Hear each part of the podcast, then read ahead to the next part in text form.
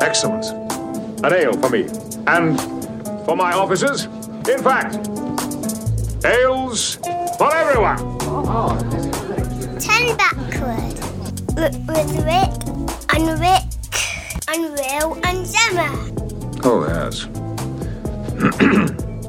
Hello and welcome to 10 Backward, a Star Trek podcast based here in the UK featuring myself, Will Turland. Hello. this lady to the right of me, Gemma Turland. Hello. Uh, a man over the internet, Rick Palmer. Hello. And another man over the internet, Rick Everson. Hello. Today we're going to be discussing our favourite Voyager episodes, and this is the second part of a two-part podcast. Um, if you haven't heard the first part yet, go go back and listen to that. Um, if you did already listen to it, well, well done. Uh, please continue listening to this part. We're going to go right on with um, Rick Everson's choice. Okay, so I've sort of cheated a little bit and I picked two episodes, but it's okay because they are a two parter, so it is one story. Um, I've, Will, picked, will? I've picked Equinox Part 1 and 2. Um, and there is a bunch of reasons I love Equinox. It's a flipping amazing two parter. I was so happy. Um, one of my one of my pet loves with Voyager is whenever they get any sort of contact with Starfleet. Um, and so it, the, the premise of this episode is they encounter another Starfleet ship lost in the Delta Quadrant, pulled through by the caretaker. Um, and so, um, and that's the Equinox, hence the title of the episode. Um, and what the Equinox represents, which is really, really nicely done, is a what if what if Voyager had had a rougher time? What if they hadn't been able to um, make the journey as well as they have? What if their resources ran short? What if they became desperate? How how how low would they stoop? You know, one of the overriding themes of Voyager was that they were going to journey back as a Starfleet crew by Starfleet rules, Starfleet principles. And what happens when the situation is so desperate? Do you keep to those principles? And, and Equinox is a, an example of where they haven't. So it's a really exciting story. And it's also one of those things I love in Star Trek that Deep Space Nine does so well is to say, yes, we've achieved utopian and paradise in the Federation, but how do we maintain it? Not everybody subscribes to it. Not everybody can live up to these ideals. So how do we constantly be guard against those people who who would seek to undermine it, as in Section 31 and the Maquis and all the examples they cite in DS9. This is Voyager's effort. This is when we see a Starfleet crew go rogue, when they abandon those principles. Um, so, in summary, uh, Equinox makes contact with an alien race um, and then finds out that by murdering those aliens, they can put their bodies into an enhanced warp drive and get home quicker. Uh, so they start doing that because they're desperate. Another enhanced warp drive. Yeah, yet another enhanced warp drive. Wait a minute, and and and so I mean, uh, skipping ahead in the story, but I guess everything works out fine, uh, so, as it always does with enhanced warp drives. Uh, well, funnily enough, the the alien race that they're killing, you know, they're, they're murdering and feeding into their warp drive, takes issue with this, uh, and then proceeds to attack them quite viciously. Um, Hey, hey, stop it. Stop that. yeah, I'm yeah. just saying. I think they start they start with harsh words, probably strongly worded Really? better. Can you please? Can you please not do that? Please That was my. That was my grandfather. You just. You just put in the warp core. You know. So um, yeah, Voyager encounters Equinox when it's very much on its last legs and rescues it by extending the shields. Um, and the Equinox crew promptly betray them, steal their shield generator, and bugger off, leaving, leaving Voyager at the mercy of these creatures. Also, kidnapping Seven and uh, Voyager's EMH at the same time. Uh, and there's a very dramatic cliffhanger where Janeway appears to have been got by one of the attacking creatures. Um, and it is it's it's a very ex- I think the first part is kind of like a quite an exciting action adventure, and you kind of wonder what's going on with the Equinox crew, and ultimately they have this awesome turn and run in firefight as they get off Voyager and um, get back to their ship and leave Voyager for dead. Um, and then the second part becomes much more of a Janeway personal journey, like how far is she going to go? to Yeah. take Ransom down, and that's where it gets really meaty because um, Kate Mulgrew is so flipping good playing Janeway, and this is such a push on Janeway. It's like she's she's come up against her, as, as I say, it's like what if it had been her there for the grace of God goes Voyager kind of situation, and she's so furious with Captain Ransom. She's so angry at his cavalier disdain for life. Um, in using it, that she kind of loses a little bit of reason around it.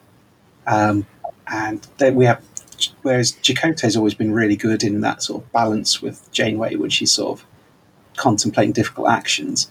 Here they they openly butt heads over this to the point that she actually has to relieve him of duty briefly. And it's, oh, Yeah, just such a yeah. good story. I watched it again this week just for this episode, and I was like, just love it so much. I love the uh, Janeway Chakotay scenes in um, part two. Actually, I think they're they're brilliant. They're some of the best uh, Janeway and Chakotay um, uh, arguments that we have.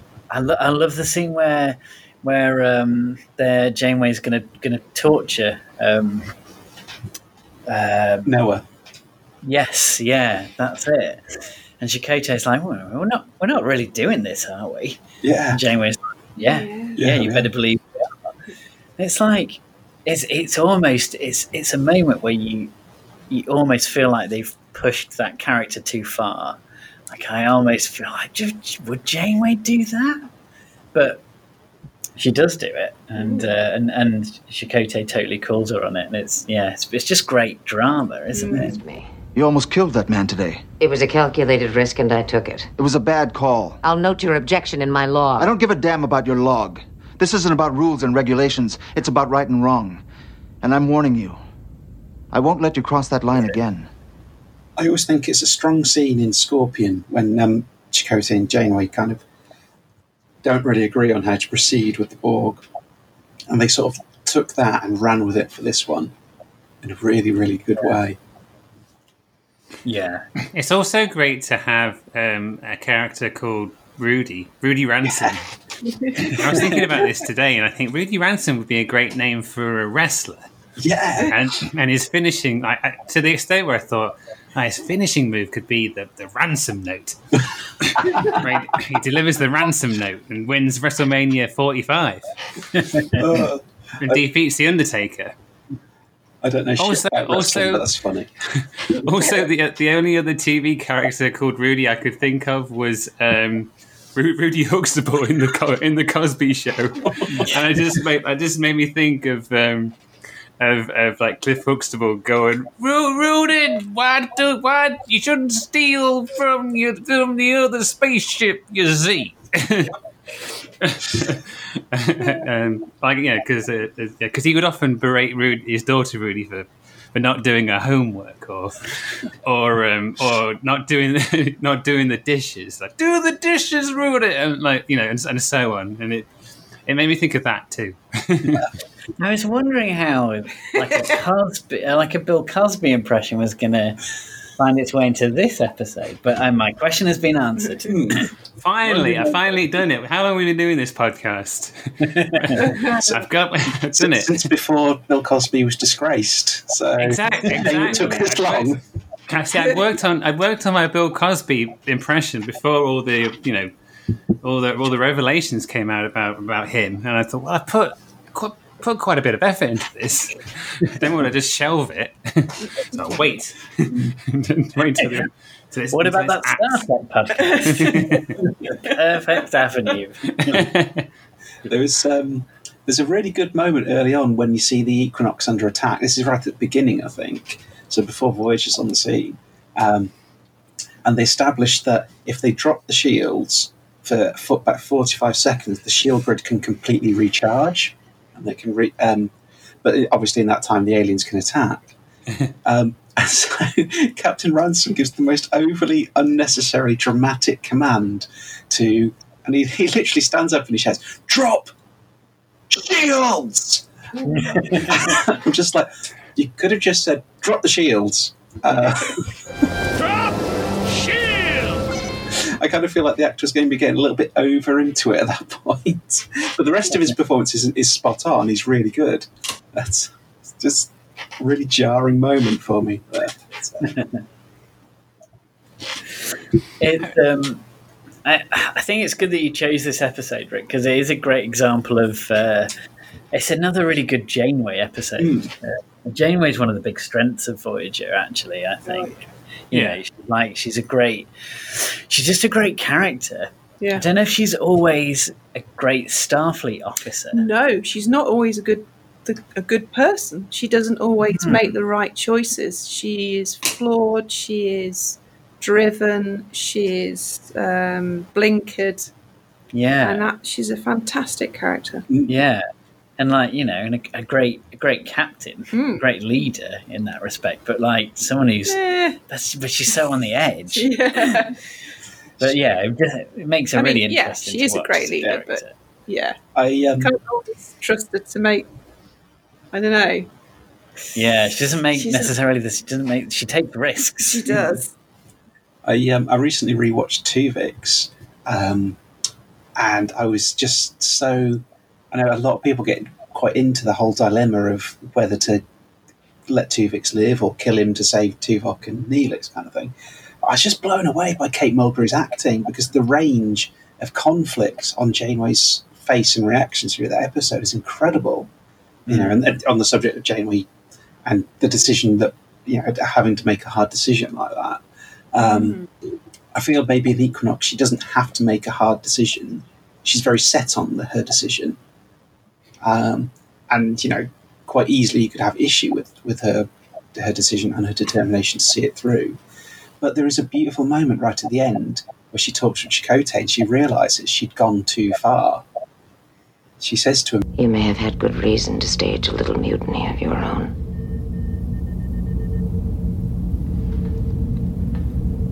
The thought had occurred to me. she has this really pained reaction. I think because she's gone so far that Chakotay might have actually considered Chakotay considered to mut- mutiny against her. And I think that's as much Yeah. of like shit. I really crossed the line this time. If Chakotay was gonna was gonna uh, think about mutinying, I've gone too far. Yeah. And it's just so she's oh, uh, as we were saying earlier about how we we appreciate Voyager more and more. I think particularly I I appreciate um, Kate Mulgrew's performance as Janeway more and more as I rewatch and time goes on. Yeah. Yeah. I mean, do you think one thing I would say about this episode is that um, the Equinox crew aren't very. I didn't find myself sympathizing with them very much. No, I, understood, I understood their situation, but but I, and I, I made me wonder if not. I mean, I, I love this episode. I think it's great, but I did think, well, what if they'd gone with a different angle and maybe not?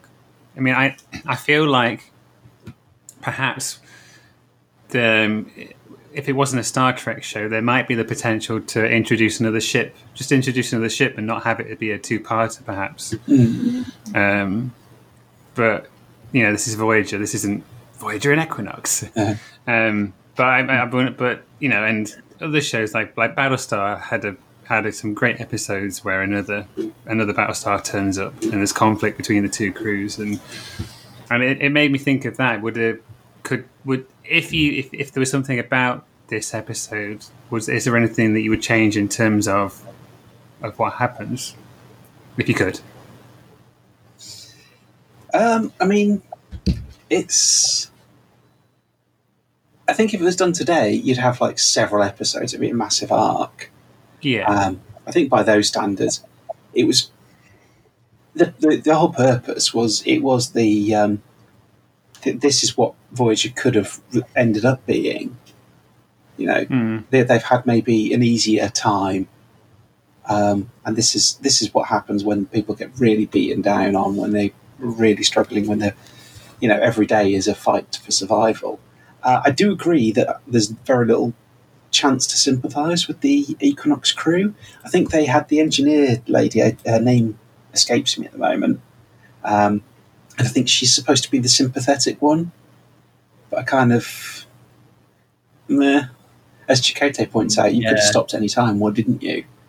And I kind of like, yeah. If even Chakotay's got no sympathy with you, then I haven't, to be honest. Because Chakotay's Yeah. kind of he's he's, he's the guy who's going to see good in everyone, and he's you can tell even he's pissed with it. So, but what what I what I regret, I think, from this is that there's no follow on because you see five Equinox crewmen at the end that Janeway gives a dressing down to and says you you're, you're going to be just crewmen. You're going to be the lowest rung of the ladder now on Voyager. Um, So much so you'll never be seen. and I would have loved to have seen a follow up Yeah. because Yeah. th- those a those five guys have got to live with that stigma for, for, for potentially forever. You know, and are they going to become this insular little group that no one else on Voyager would ever talk to? Are they actually going to get be able to regain some trust? Are they going to be able to do something that sort of ingratiates them with the Voyager crew generally? I'd love to have seen a follow up and sort of what happens with these guys. Can they make amends? There's a, there was a Yeah. there's a kind of a redemption arc there, but begging to happen and was never followed up on.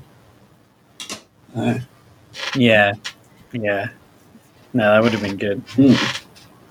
yeah, Yeah. nice to see. It's, uh, I mean, I, I kind of understand that the, the two part itself was was quite packed, so it's very difficult to give characters that much scope to build and become sympathetic in a way, or really present their case in a way you could be sympathetic to.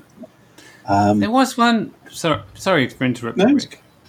There was one thing about this episode that that I was a bit curious about. So, um, the crew of the Equinox they have a, a device which is a similar. It's basically like a.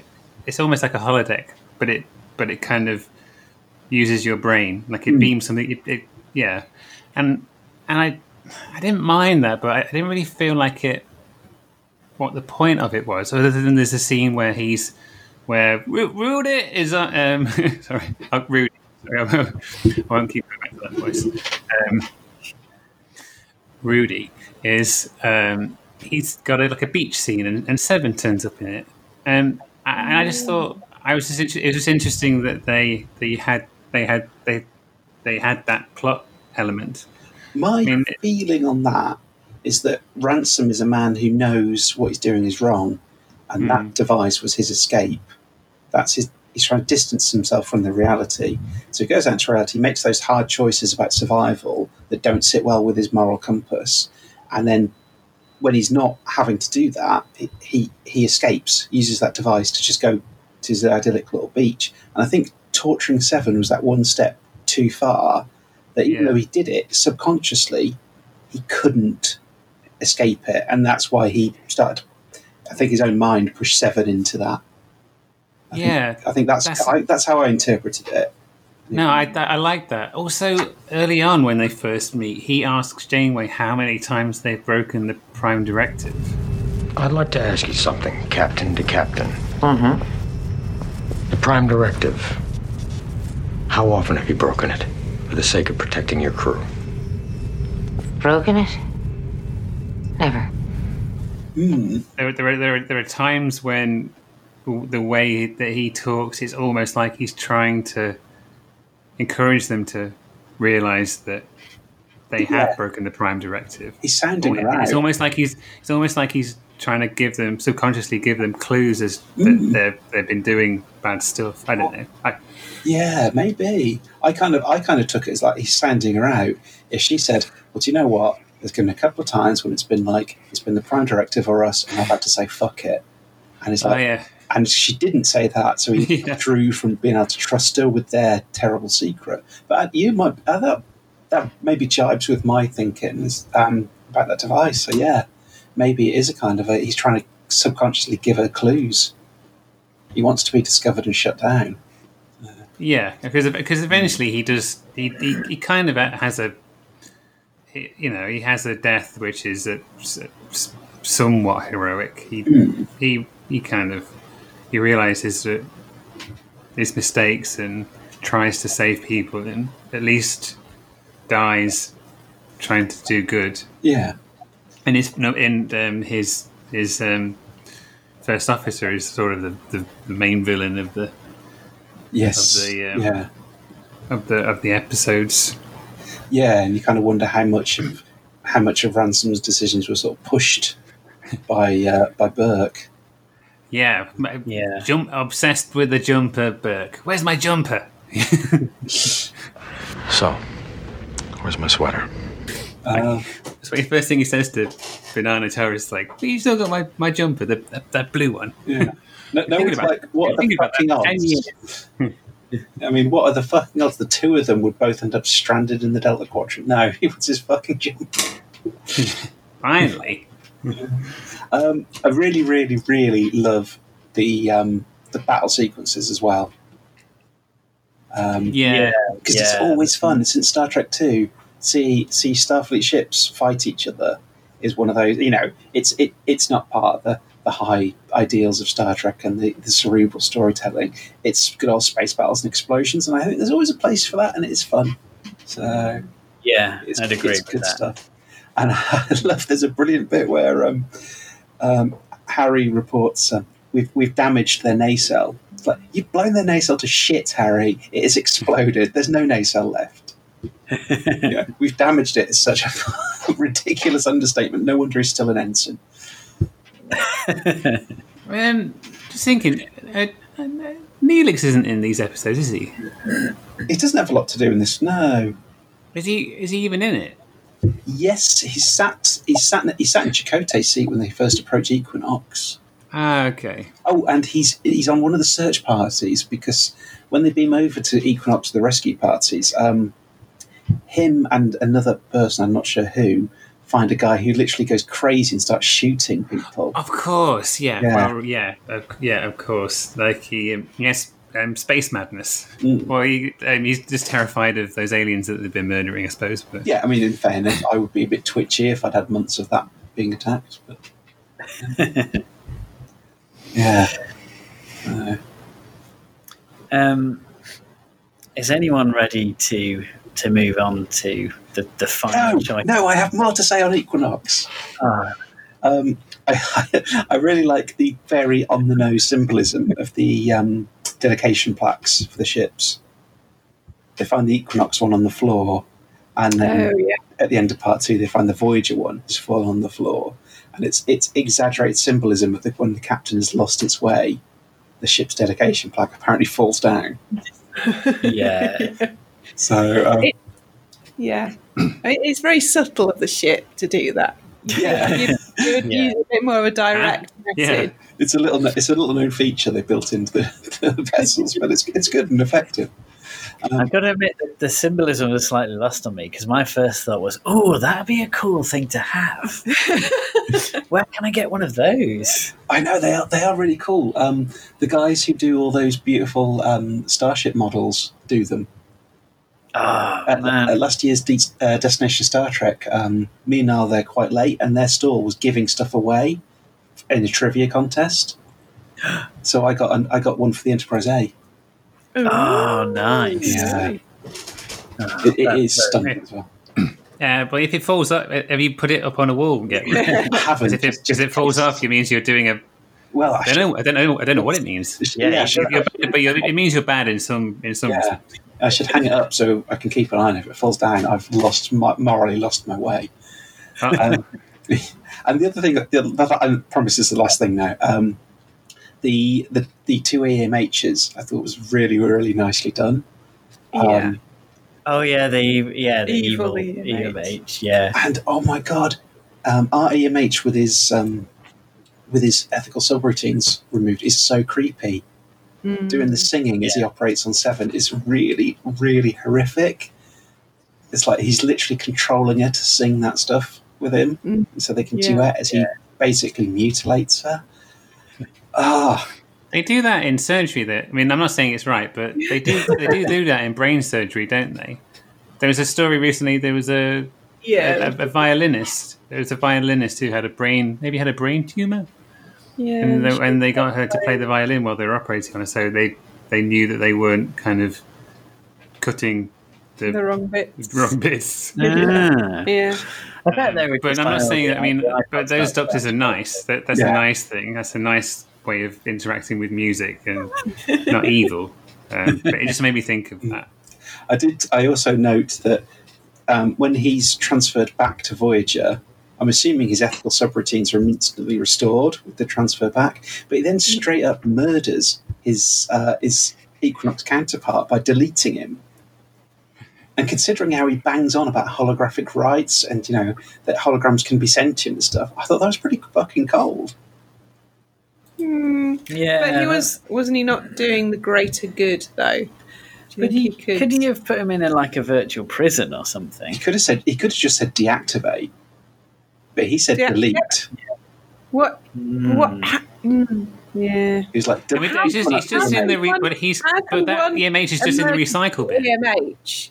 How could one EMH deactivate another EMH? He's running Well, on the same ship. early on in Voyager, they gave these Voyager EMH um, the ability to set his own commands for activation and everything. So you assume Oh, yeah. that he has control over holographic eva- um, activation, deactivation in his sick bay, whereas Hmm. the Equinox EMH probably does not have that. Yeah. So That- when our EMH has that command set of command program commands Mm. built into his program, he can delete that guy, or he could have just deactivated him and you know restored him later with with with ethical subroutines put back in and let him grow as a new new hologram as a second Doctor. But no, he just straight up murdered him. Yeah, Yeah, pretty dark. It is a bit. Yeah.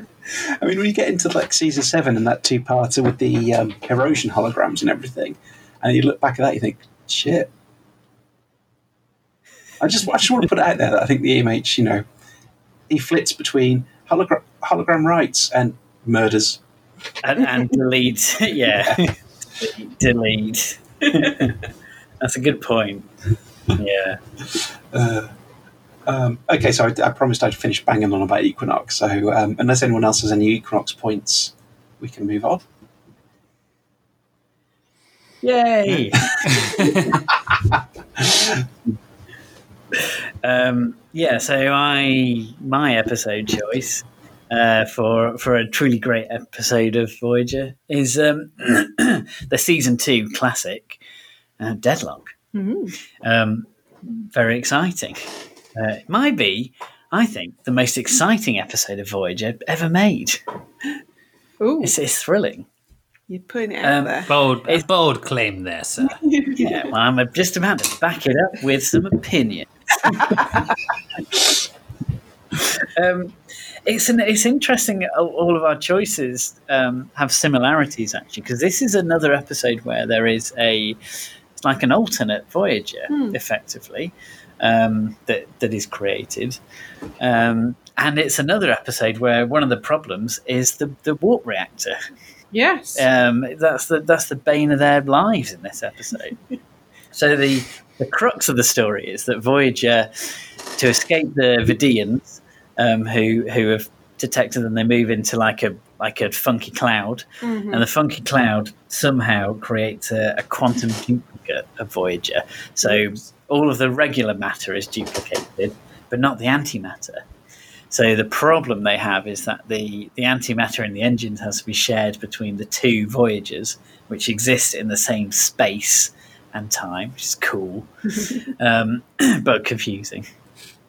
And um, and yeah, so the one of the Voyagers starts to they they start to try and boost the engine by doing these sort of photonic bursts, but that's damaging the other Voyager. But the way the episode plays out is you don't we're a good sort of 15 minutes in i'd say 15 maybe i think it, i think it was 17 minutes um, i clocked it Wow. before we go across to the other voyager and the the opening part of this episode is just a relentless um, sort of action movie like a disaster movie Hmm. um, and you've got like a first of all um, um, uh, naomi wildman is born Mm-hmm. uh, and then dies Yeah. horrifically uh, because of the, the problems that are going on in the ship Mm-hmm. um, and like some complications basically that Yeah. they weren't able to fix with technology. And then um, Harry Kim uh, gets gets blasted out into space. Yeah, It's like, geez, we're not we're not even ten minutes in. Two people are dead. Um, the ship's half destroyed, and it's like it's it's just it's just relentless. I love the like the relentless pace of that opening.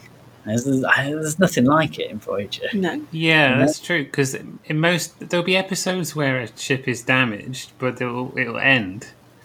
But this keeps it just keeps getting more and more destroyed. Yeah, there's there's even a moment where they come up with an idea to try and to try and stabilize the warp core or sort of fend off these photonic bursts, and they have a moment of respite, and then it doesn't work, and then the, the bursts start coming back, and everything starts exploding again, and they have to evacuate the bridge. And You're just like, geez, Voy- Voyager's a wreck within the first ten minutes. Um, and then yeah, then you cross over into the other Voyager, and you get the um, the second kind of great thing about this episode, where you get a, uh, I mean, we talked about what a great character Janeway is. Um, So a lot of this episode focuses around Janeway and the two different versions of her. You get a lot of Janeway on Janeway action um, via some shaky. not the not the not Yeah. the kind that you can find on the internet.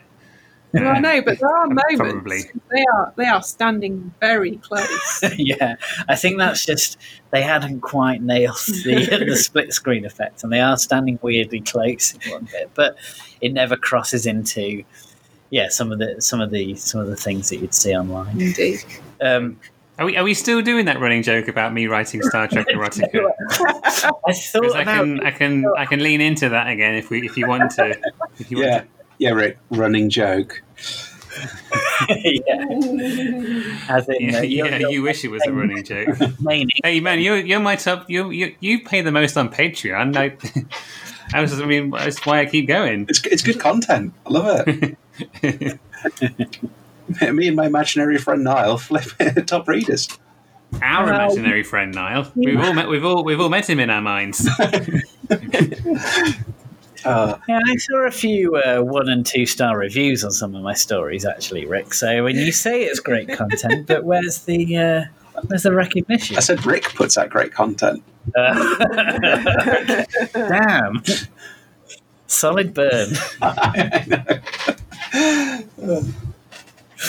um, but yeah, so there's there's some great some great stuff in this episode where um, Janeway, one of the ships is heavily damaged, the other ship is um, basically fine Yeah. because they got to do the photonic bursts first. And the two Janeways have to debate what the hell they're going to do. And they come up with various ideas and they try and merge the Voyagers back together. Uh, that fails. And in the end, they both realize that they've both come up with the same idea in that one of them has to self destruct the ship. Hmm. And the, the Janeway um, on the ship that's that's heavily damaged is going to be the one who's going to blow it up. Um, and it's a cool, it's a cool like the, the only difference between these two characters is basically about like forty five minutes worth of experience um, where they've differed, and yet it's a really interesting idea that they they uh, they very much act like two different characters Hmm. At this point, even though they're they're the same person. but they still know what each other's thinking. I find it interesting that gener- generally they don't really seem to like each other. No, they don't. No. Which is but also like say um, the the the, the undamaged Voyager Janeway knows exactly what the other Janeway's saying. She says, "Why don't you go back to your ship and run run this new type of scan?" She goes, "Well, that you, you're just saying that because so I'll go back and you'll blow your ship up." And the other Janeway's like, "Shit! Somehow she knew what I would think." yeah. You're going to self destruct your ship. What makes you say that? Because that's what I would do if your Voyager were intact. And my Voyager were crippled. My crew wounded or dead. I'd sacrifice my ship so that yours could survive. And I'm glad we agree. Go back to your ship. I didn't say I agree, I said I understand. The whole the whole kind of quantum duplication thing. When I first saw this episode, this this blew my mind. But I and I kind of I thought there was something in it because they say they, they say They they, baffle you with pseudoscience. they baffled. Yeah, they Yeah. did. Well, they talk about um, it's a Kent State University experiment. Yeah, they actually In which- quote a real university, so it kind of makes you think, "Oh, this must be legit." That's it, in which quantum theorists duplicated a single particle of matter using a divergence of subspace fields uh, called a spatial scission. Um, and the theorists failed when they when, when they tried to duplicate antimatter. It's just something I just remembered from the episode. But I remember um, I was I was going out with a girl whose d- uh, dad was a um, uh, like a like a physics lecturer at the time, and I was so like taken with this idea. Um, I talked to her about it, and I was like, "Ask your dad if this is a real thing. This Kent State University experiment. Did they really do that?" And um, and you know, is there any like this whole thing about the idea of like a spatial scission, and could that be a real thing? And I was so excited about it, and came back. She, I got in touch with her a few days later, and she's like, "Yeah, I spoke to my dad about it. He said it was bollocks." Like, yeah, absolute bollocks. No, that couldn't happen.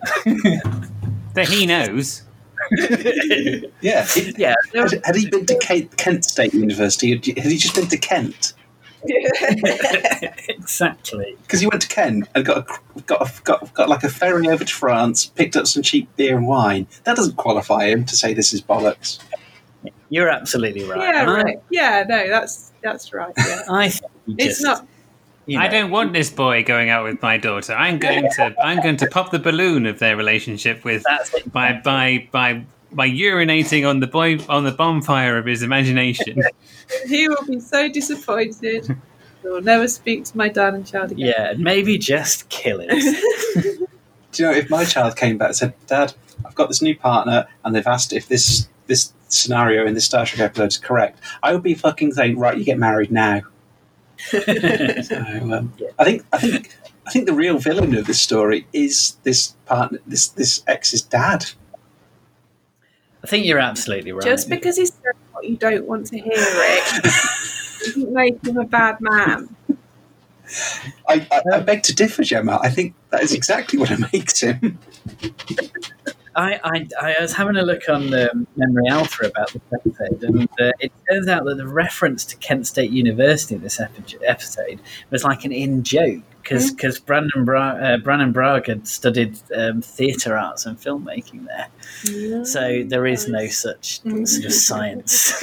Wait, wait a second. So the writer of the episode actually went to Kent State University, unlike your ex's dad. He just went to Kent, as we established in my mind. Yeah, I, I still think the episode is winning. I, do you know, I, I feel like even though I know you're wrong, I think you're. That's the power of persuasion. I'm on my third beer. I'm fairly convinced I'm correct in all things. Uh, um, but yeah, the another great thing about this episode is the um, like everything. Everything in this episode is great, but you kind of think the logical way to end this episode is that. Um, yeah, the Janeway who owns the busted up ship blows up her ship.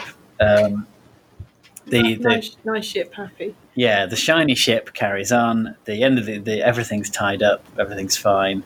But then the Vidians attack, and it and they end up boarding the shiny, perfectly fine Voyager. And so the Janeway on that ship telephones the other Janeway, and she's like, "Hang on a minute, things have changed. Uh, we'll self-destruct our ship."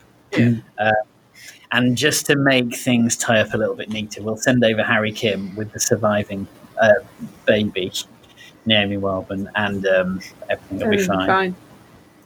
And uh, yeah, they blow up Voyager, They do. destroy the An Vidian. absolutely brilliant scene. Mm. Yeah, Yeah. it is great. Yeah. It's an absolute it's an absolute fuck you to the Vidians. Yeah, yeah. Welcome to the bridge, motherfuckers. I'm Captain Kathryn Janeway. Welcome to the bridge. Commander.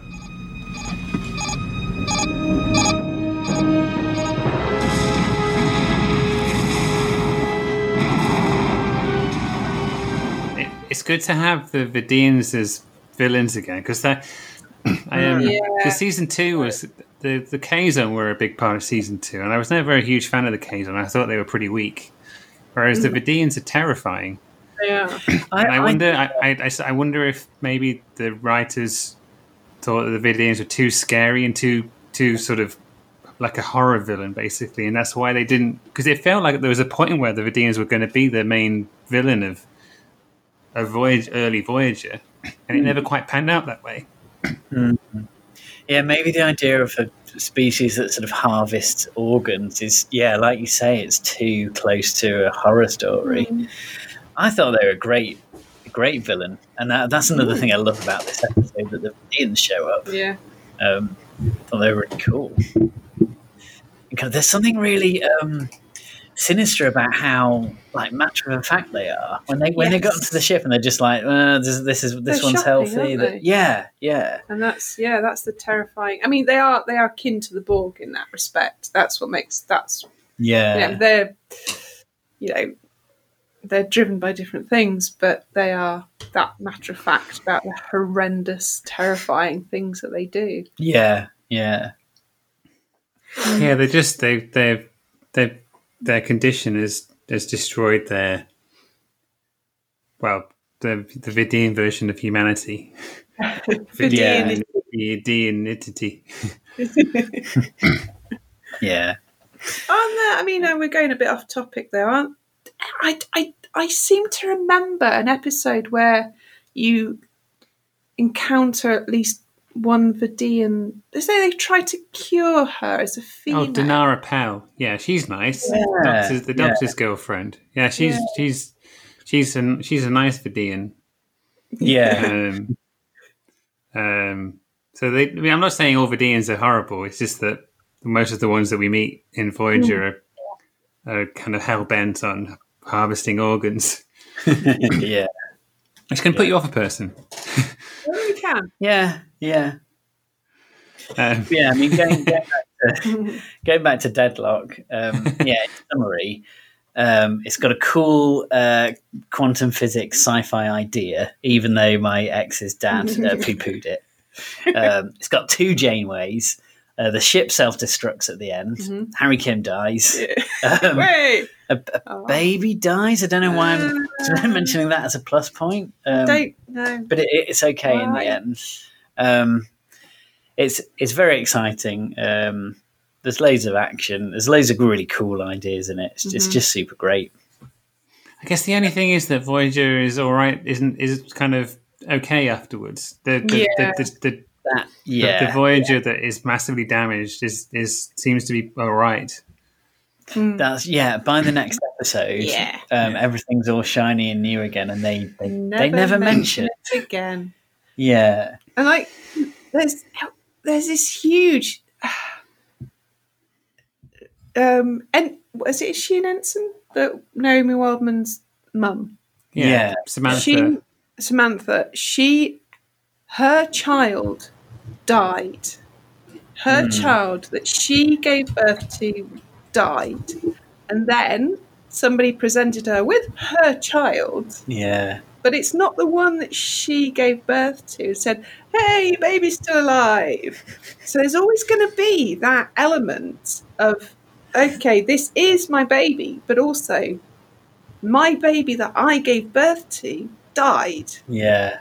and that's and that's why you never see her again. I was going to say that's why Neelix raises her. that is messed up. That's And also- interesting. yeah. yeah. And also, there's this, there's at the very end of the episode where Harry Kim says, "Oh, I'm a bit. Oh, it's all just a little bit awkward because you know you're all you, but." Yeah, this is my uh, Voyager, my but Voyager, it's- but it's not my Ooh, Voyager, a little bit awkward. And and that was it. Who, who's he talking to? Janeway. Jamie. She's like, ah, pff, don't worry Yeah, about it's it. Weird, weird is just part of the job. Shut up. Never Never mention mention this again, Harry. This isn't really my ship. And you're not really my captain. And yet you are, and there's no difference. But I know there's a difference. Or is there? It's all a little weird. Mr. Kim, we're Starfleet officers. Weird is part of the job.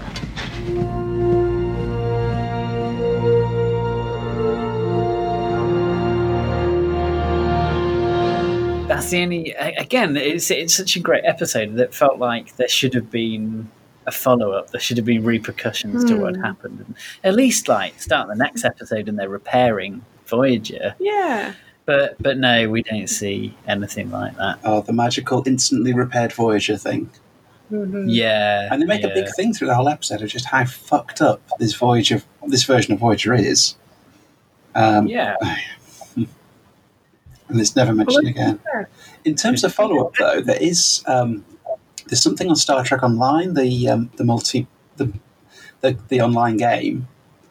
And Ah, they have a mission. So you know, around the- you know the episode Sorry. Ashes to Ashes with Lindsay Ballard. Oh yeah. Uh, yeah, So she's she she died. Um, they launched her body into space, and then this alien race basically harvests bodies and reanimates them to, to join their race, the Kobali.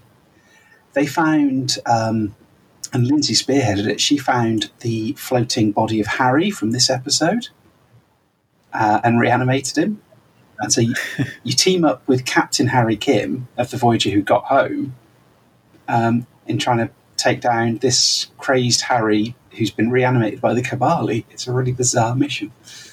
Uh, uh, that, that sounds really fun. it is, it's quite fun. It's, it's a bit weird and it requires a fair in-depth knowledge of Voyager, but uh, it is Yeah. good. Yeah, it's good. It, it's the nearest we got to a follow-up. yeah. I did. I did read on um, Memory Alpha that there's a Star Trek novel where um, Harry Kim and Naomi Wellman are able to, because they come from a slightly different universe, they're able to detect uh, like some alien presence which no one else is able to detect. Mm. I don't- I don't think it's a massive part of the story, but it's like, but it's at least a reference back to this episode and an acknowledgement that they technically, from this point on, from season, you know, midway through season two, that those two characters are from a different universe. Mm. But you know, Kind of. kind of, yeah. But I, I think it's a cool um, as well. Like this is a really, this is quite an early on, truly great episode of Voyager. I think s- season two of Voyager probably isn't anywhere near the strongest season. Um, but it's great that it had some absolute brilliant episodes early on. I've got a great memory from this one because um, when this, well, the first time I saw this was at um, a local Star Trek club that I went to, um, and the organizer got videos sent over, taped off um, TV in America, and mailed over to the UK. And he, um, he, he normally sort of comes up and says, "Oh, we've got this episode of Voyager." Um, he didn't normally say too much about it, but this time it was really weird because the guy running the club dropped a major spoiler before he started the episode by saying it's so bizarre because, like, you know, Harry Kim, he's like the Chekhov of Voyager. I can't, I, I just so love this episode. I can't believe he, he dies in the first few minutes, and we're like, flipping it, Ken. What did you drop that spoiler for? Ken. We, it totally sucked us in because we see Harry get sucked out into space. And like, shit, Harry Kim has died. it totally fooled, you know. That's classic Ken, isn't it? It is classic Ken. that guy. Uh, cool. Yeah. Never plan a surprise party with Ken. It was a, such a, bla- it's such a blabbermouth. But um, yeah, ever since that time, I was just like, this episode's been one of my top three. It's been, it's an amazing episode. So, Yeah, yeah, I love it. It's it's one of those episodes of Star Trek where I, mean, I like when I thought about how we were, I was going to rewatch this one. I was like, oh, amazing! I'm gonna re- I'm gonna, watch Deadlock, even though I could watch that any time. it's on Netflix, and I've seen it loads of times as well. yeah, But still, I get a little spark of excitement. So, oh, I can watch this one. yeah. Favorites. And that's that's I think that's the great thing about doing an episode like this is I felt the same thing about Equinox. Like, oh, an excuse to watch Equinox. Why do I need an excuse? I'm a grown man. You know, I'm in my forties. I can watch fucking telly. but just just to think, oh, I'm going to watch Equinox again. I love it. And, and likewise, Deadlock is so good. And um, of course, Oblivion and Timeless, all amazing episodes. Yeah, So yeah, it's it's an absolute joy to rewatch them. Even though yeah. I really enjoyed all of these. Um, yeah, I had a great time rewatching every one of these episodes. Hmm. Are there any? Were there any honorable mentions for other episodes that you were thinking of choosing, or were you pretty set in what you wanted to talk about? I, I really like um, Blink of an Eye. Yeah. The one where you kind of see Yes. a, a whole kind of a whole planet's kind of history hmm. in, in just one episode. I think hmm. that's great. But I think I think that one I guess it's it's it's a great sci-fi story, but it's not necessarily all about the Voyager crew No. Yeah. as such. That's Why I the went for Deadlock, but It's um I do love them. S- on Snap Trek, very recently, they did an episode where they talk about Blink of an Eye. It's totally worth listening to uh, Ross and Jen talk about that because they love it. Um, and it's a great episode. Yeah. Um, Yeah. I, I nearly went for a bit of an out of left field choice and wanted to choose Innocence, where Tuvok is stranded on a moon with three children. Oh yeah. Oh, okay. I, I, I don't know if that might fall more into the category of guilty pleasure episodes because it's not a particularly popular one, but I just adore it. I think it's a great Tuvok episode. Um, it's a really good episode of Tuvok in a, in a bizarre situation where he has to deal with these three emotional children. Um, and there's quite a nice sci-fi twist at the end with Innocence that, in fact, they're not children; they're old, and it's a race that ages backwards. Uh, I'm, Oh, I'm right, old. yeah. yeah, It just makes me think of um, of that bit in Friends where Joey's trying to do oh act as an old person. He just he just does that mime of stroking like stroking a long beard and going, I'm I'm old. in fairness, that's pretty much what I do a lot of the time. Yeah, yeah, me too, man. That's what, and that's what um, Bashir and Dax do in that episode where Jake Sisko goes looking for his dad. They're like, "Oh, I'm old." Dude, that's, Yeah, Getting too old to be on a starship. yeah. Yeah, there's, there's two episodes of DS9 actually where um, Alexander Siddig has to do old man Bashir acting, and he's exceptionally brilliant at being a really sort of shaky, doddery old person, just like going, "I'm old." Since the accident created a subspace link between him and Jake, there'll be a path of breadcrumbs to follow. Uh, Old Man Bashir. That's that's a that's a show I'd watch. Yeah. Yeah, call Alex Kurtzman. That's the next spin-off. The irony is, though, Alexander Siddig hasn't aged at all. No. He looks better now than he did. you know, and it is 20 years later. Yeah, that would be good actually. Like Old Man Bashir, but where he kind of reconnects maybe with O'Brien, and they they have like one last adventure before you know whatever. That's my pitch. That's my pitch to Netflix.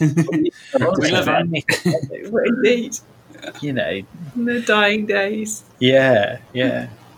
Um, wow, beautiful. Rick, um, Rick P, did you have uh, any any other sort of runner-up episodes that you that you might have gone for? Um, well, um, I think I mentioned before the episode the episode where um, Chakotay and Janeway have to stay behind on the planet. I should have researched. I should, I Oh, should have written down the name of that, um, but I didn't. Uh, and now I'm It's just resolutions. yeah. I, I really like that episode because I think um, those characters have great chemistry, and and the the, the two stories inter- are you know there's two interesting stories. There's there's Tuvok taking command of Voyager, and there's Janeway and Chakotay sort of adapting to life on this planet. Chakotay, he's Chakotay's kind of uh, accepted it. He's accepted that there's probably not going to be a cure, and he want he's kind of he's kind of made he's doing sort of things that suggest permanence. Like he's building a proper house. Like he he's thinking of ways to make their their living quarters more sort of permanent and nicer. He builds her a bath. He builds her a bathtub. Um, Yeah, and where, yeah. where she's not, and eventually she comes around to it, I think, because, um, and then the story on the on Voyager is interesting too. Like Harry, Harry is kind of the voice of the crew almost in terms of not accepting, not accepting what's happened, and and and Tuvok's trying to, you know, follow the orders of his captain and his friend. But you know, deep down, I think Tuvok would quite like to help his friend too. Um, and that has a nice resolution as well. Like it's um, there's some good interplay between um, Harry Kim and Tuvok, and and it you know it involves a lot of the cast. It involves the broader it involves the broader crew as well. So there are there's there are scenes where you get extras, but but you get a larger sense of the crew, not just the main characters. Um, and I don't know. I just, I just like that episode. It's, it's it's maybe not one that's like like you guys are saying. Maybe not one that's mo- most loved by the fans. It's not it's not a standout episode, but I, I just like it. Yeah. No, it's a great episode, and I think we because we touched upon the how great the Chakotay Janeway relationship is. Like for when I talked about Equinox, and I refer back to Scorpion, and I think this is great because they can, as a, as a captain and a first officer, they often take opposing stances. Like in, in resolutions that Chakotay wants is, is building to stay, where Janeway's mind is always on getting away. You know, he builds her a bathtub, she's following a fucking monkey to find a cure. Um, and I think Robert Beltran made a key observation at a, at a convention not long back where people asked him about the Chakotay Janeway relationship, and he just shouted, out, She chose the monkey over me. um, but I think this is a great indicator because they could be an amazing couple, and a lot of people do ship them hard. Um, I'll, I'll, I'll admit I count myself among them. Yeah, Uh, me too. Me too. Yeah. Mm. Yeah. I, th- th- I think that's partly why kind of the Chakotay Seven relationship aggravates me. Apart from just coming out of nowhere, um, I there's that little part of me that thinks, nah, Chakotay and Janeway. Um, but Yeah. it, it, it works because it feeds in so much to their relationship and their when they conflict over a decision. It doesn't happen a huge amount, but it's so meaningful when it does, and it has some amazing scenes between the two of them. Yeah. Did you, Gemma? Do you have any um, runner-up episodes that you might have gone for? Well, I, yeah, I mean, I didn't at the time, but uh, I've just been thinking about it, and I do not know the title of the episode, but it's the uh, one where they find the um, the dinosaur, the evolved dinosaurs. Oh, is it Distant Origin? Ah, yes, Yeah. yeah, I love that. I love that. I love Yeah. the, I love the play between uh, the idea of truth and um, uh, uh, socially accepted truth and actual truth and which one matters the most. And, Yeah. yeah. Doctrine. Um, Yeah. yes. Oh, listeners, you can you can check out. We did a full episode on uh, Distant Oh, Origin yes, actually, yes. so have a have a look through our back catalogue. Um, and yeah, we, we all yeah we all really enjoyed that one when we talked about it, didn't we? We did, yeah. Yeah. So Yeah, let's not really talk about it now. and our, and our, Yeah, and our front catalogue. Hey, we can talk about it. I don't. I'm just I don't. No, I'm joking. I just thought I'd like to point listeners in the direction of No, a more in-depth nice, discussion. Nice little segue. yeah. It's a good discussion. I mean, I, I, I don't think I was in it. I was off that. That's what was that's, That's one of the puzzles. I, that's what I remember. That, uh, yeah. If you love episodes that don't have my stupid talking, it's definitely a winner. Ah, good time. Uh, I um, I think we should wrap this up because it's it's been quite a long one. yes. Um, but I think in ah, I've just thought of something else I wanted to say. Say it. Say it. and I'm always the one who's Say like, it. ah, let's wrap Say this up. And then someone else is like, well, I just have one more thing to say. And I'm Like, like, God, like what is- Columbo. Yeah. And now I'm the I'm the Columbo of the podcast. um, but I thought it was interesting that we, we all sort of picked episodes um, that that had a sort of sort of explored a story. It was like, what if Voyager? What if there was an alternate story for Voyager? You know, what if Voyager uh, didn't make it home and crashed on an ice planet, or what if there what if there were two Voyagers? Um, what if there's a duplicate Voyager and they had a sort of a different adventure? And then and like I know Rick's Equinox um, choice is, is part of the kind of main story of Voyager, but also it's like it is like you said, it's a look at what what could have happened, the way that Voyager could have gone Yeah. um, if they hadn't stuck to their ideals, and it feels like we've all gone for very much kind of what if choices, um, which I think is interesting. That's all I have to say about that. It, it is kind of interesting. I wonder if that's a thing that a lot of people is that the more popular aspects of Voyager, those sort of those peeks into what could have been. Hmm. Yeah. And are they? Those are the episodes that maybe that we really enjoy most because we're we're Voyage big Voyager fans. I wonder if you were a more casual viewer of Star Trek, that if those episodes would work quite as well. Well, yeah, if, is it that in-depth knowledge of Voyager that makes you kind of like appreciate that level of episode? Don't know. Yeah. It's difficult to tell because we are quite in-depth fans of Star Trek. So. Yeah. Mm. But there were explosions in some of the episodes. That- so- yes. Yeah. Oh, fucking nacelle blew up, Harry. But yeah, let's um let's round it up now. Unless anyone does have anything else they want to say. No. Cool. Well, it's been uh, it's been a really fun chat. Um, Yeah. hope you've enjoyed it, listeners, and uh, we'll be back in the future to talk about more things. I think we'll, we'll talk more about Voyager as it's its Mm. 25th anniversary year. I think there'll be some more Voyager based podcasts in the future. I think it's the Janeway to go. Oh, Okay, bye. thanks, thanks for listening, everyone. Uh, I, hope you've been, I hope you've had fun, and uh, Yeah. tune in again for, for some more of this. yeah. Yeah. Thank you for listening. Thank you. Love you. Bye. Bye. Bye. Do you realize how incredible this is? It's tradition! You ever noticed her bum? What? Her bum. Oh no! I will say I will say fewer things. fewer things. Okay. Enough of this self indulgence. Thank you so much for listening to our podcast. If you want to get in touch with us, our website is www.lowerdecksradio.co.uk. You can reach us on the Twitters at at 10 backward, 10 being the number and backward being the word backward. We're also on Facebook at www.facebook.com forward slash 10 backward podcast. You can also email us at crew at lowerdecksradio.co.uk. On a personal, individual level, my Twitter is at Will Turland. Rick Everson's Twitter is at TrekFanRick. And Rick Palmer's Twitter is at Mr. Imhotep. Hi, thank you again for listening to the podcast. I hope you enjoyed it. If you did, you might consider supporting us. We have now have a Patreon uh, where people can uh, pledge small amounts to fund our ongoing projects like uh, keeping our website up to date, uh, um, new audio equipment as we're going along, and potentially uh, opportunities to expand our content.